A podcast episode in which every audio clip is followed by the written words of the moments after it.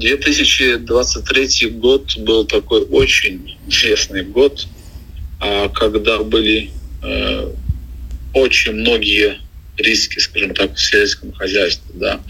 Это была большая засуха, скажем так, да, и мы видим еще сегодня слышим, что многие фермеры не смогли собрать э, корм э, для скота. Мы видим, что были очень большие заморозки, пострадали а, плодовые деревья и, и, и фруктовые деревья, и ягоды, скажем так, да. А мы даже знаем, что в конкретных регионах а, в Латвии была и, гроза, и град, да, которые тоже уничтожили в принципе, весь урожай, который надо было в августе убирать.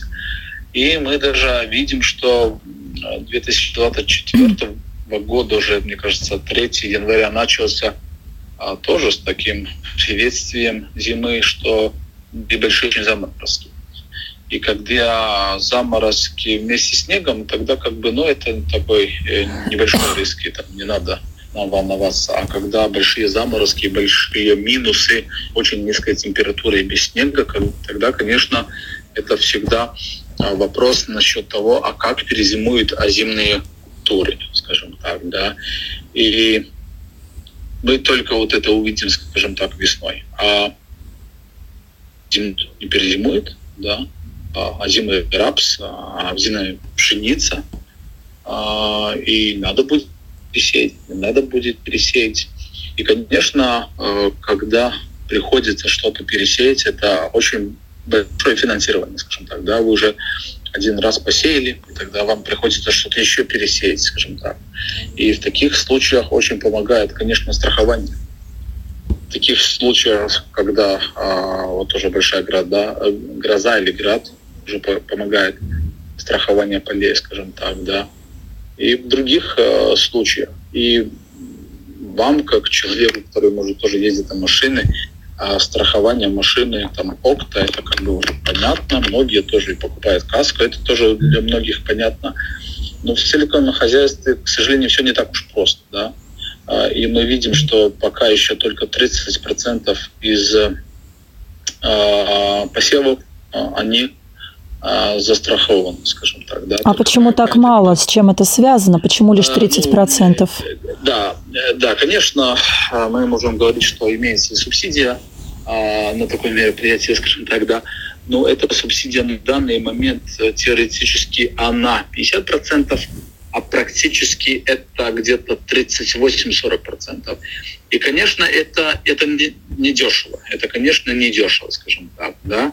Но, как показывает 23 год, тогда нету, в принципе, других вариантов, как снизить риски, скажем так, да. Но. Но вот, э, господин Трон, смотрите, э, Министерство земледелия в этом году э, направит, как сообщалось, дополнительные 9 миллионов евро на программу страхования. То есть это повысит, получается, долю вот этой субсидии и, возможно, ситуация со страхованием а каким-то образом начнет меняться в позитивную сторону? Да, значит, это хорошо, что такие деньги нашлись, скажем так, и для государства это наиболее выгоднее а, бюджета или из денег Евросоюза а, дать такую субсидию, чем тогда дискутировать а, с отраслью, когда уже приключились какие-то большие проблемы. Ясно, что вот эти деньги, это очень хорошо, это значит, что мы получим ну, каких-то 38 или 40% всю субсидию фактическую.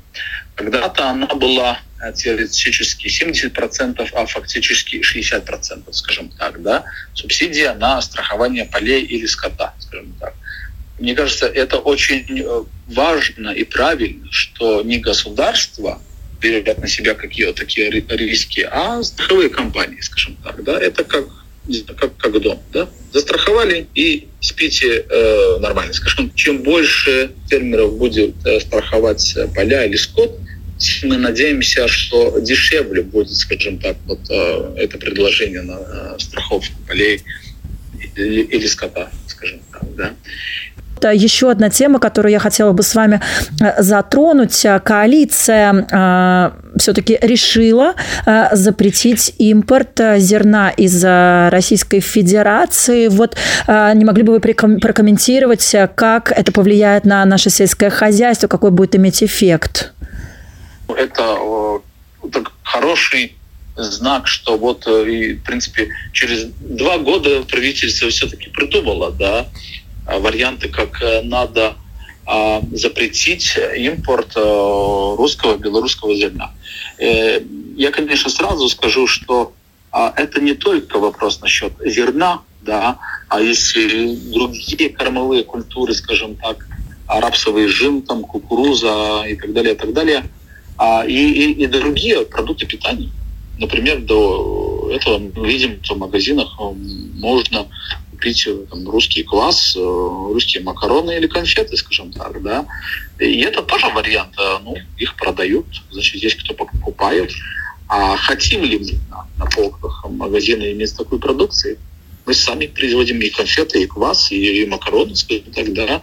Латвии хватает этих продуктов питания, и Европе хватает, скажем так, да. И, конечно, Россия вот это зерно тоже производит все-таки другими методами. Мы Евросоюз, у нас очень строгие а, критерии, как можно использовать удобрения, скажем так, как много и какое, а как можно использовать и, и а, другие средства для выращивания зерна, скажем так, да, это а, пестициды. Вот. А в России или Белоруссии э, используют какие-то генетически модифицированные э, семена. Вот. Они э, используют те пестициды, которые, может, в Евросоюзе уже не используют там 20 или 30 лет, скажем так. Да. Нам все-таки важно, чтобы наши люди питались э, качественным продуктом, скажем так, да, чтобы это не влияло и на здоровье э, людей, скажем так. Вот. И это, конечно, очень важно. Mm-hmm. Надо понять, что в России они сами а, производят удобрения, они сами а, производят пестициды, а у них большие хозяйства, другие а, как бы нормы, как выращивать эту продукцию, себестоимость продукта намного меньше. Угу. И, конечно, они очень конкурируют с нашими местными производителями. И в таком случае, как это может повлиять на цену каких-то определенных групп товаров? Эм, я думаю, что цена не повысится, потому что а, в основном, насколько я знаю, вот это зерно используется там а, для, для скота. Ну, если зерно там может стоить на 10-15 евро. А, меньше, как местное зерно, но я не думаю, что это очень или, или в принципе повлияет на цену молока, а, цену яиц или на, на цену мяса, скажем так, на себестоимость а в то же время мы сами производим два раза больше или три раза больше зерна, как потребляем. У нас есть местное зерно, скажем так. Да? То, то, то, то продукция, которая растет э, на месте, да. У нас такой популярный зеленый курс, который говорит, давайте люди будем питаться теми продуктами, которые у вас э, в государстве растет, и, и перерабатывать эти продукции, а не возить туда обратно по, всему свету, там, не знаю, зерно, э, бананы или авокадо, скажем так. Да? Тоже, конечно, важно для климата. Тоже. Вот. И ну, мы надеемся, что государство примет какие-то меры, чтобы ну, запретить импорт. А импорт, э, запретив э, в Латвию, это не только вопрос по балтийских странах. Это у нас э, общий рынок с Евросоюзом, другими странами Евросоюза, скажем так, да. Запретить импорт в Латвии, это значит запретить импорт и Евросоюз. Если у государства есть какие-то варианты решения, как придумать, что хотя бы в Латвии балтийские страны это запретить, это очень позитивно, конечно, да. Потому что мы, мы знаем, что каждая тонна, которую э, русская часть продает, э, они имеют тоже и э, налог, который идет э, в бюджет государства, и, конечно, дальше бюджет государства используется, чтобы вести э, войну в Украине. Mm потребляя зерно а, в Евросоюзе, мы помогаем а, Путину а, воевать в Украине. А хотим ли мы это, скажем так? Ну да, это уже такой не экономический аспект, а, наверное, скорее этический. А, еще одна тема, господин Тронс, которую хотела бы с вами затронуть, а, касается она а, массовых протестов фермеров, такая волна, которая покатилась по всей Европе. Мы знаем, что у наших соседей, у литовцев тоже активно проходил пикет э, фермеров, представителей сельского хозяйства, большое количество различной сельскохозяйственной техники было стянуто в центр столицы Вильнюса. Да, и вот э, в, наших, в нашем информационном пространстве тоже сообщалось о том, что э, есть вероятность, есть угроза того, что и наши тоже фермеры готовы э, выйти на такого рода протест. Вот расскажите, пожалуйста, что вам об этом известно и, собственно, вот для чего они могли бы это сделать? Такая возможность может быть.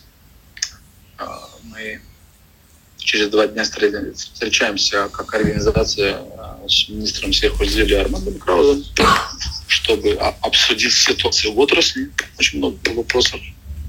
А, это до конца надо решить вопрос насчет русского зерна, насчет э, продуктов питания в России, а, насчет бюрократии, которая нас убивает, а, насчет э, налогов,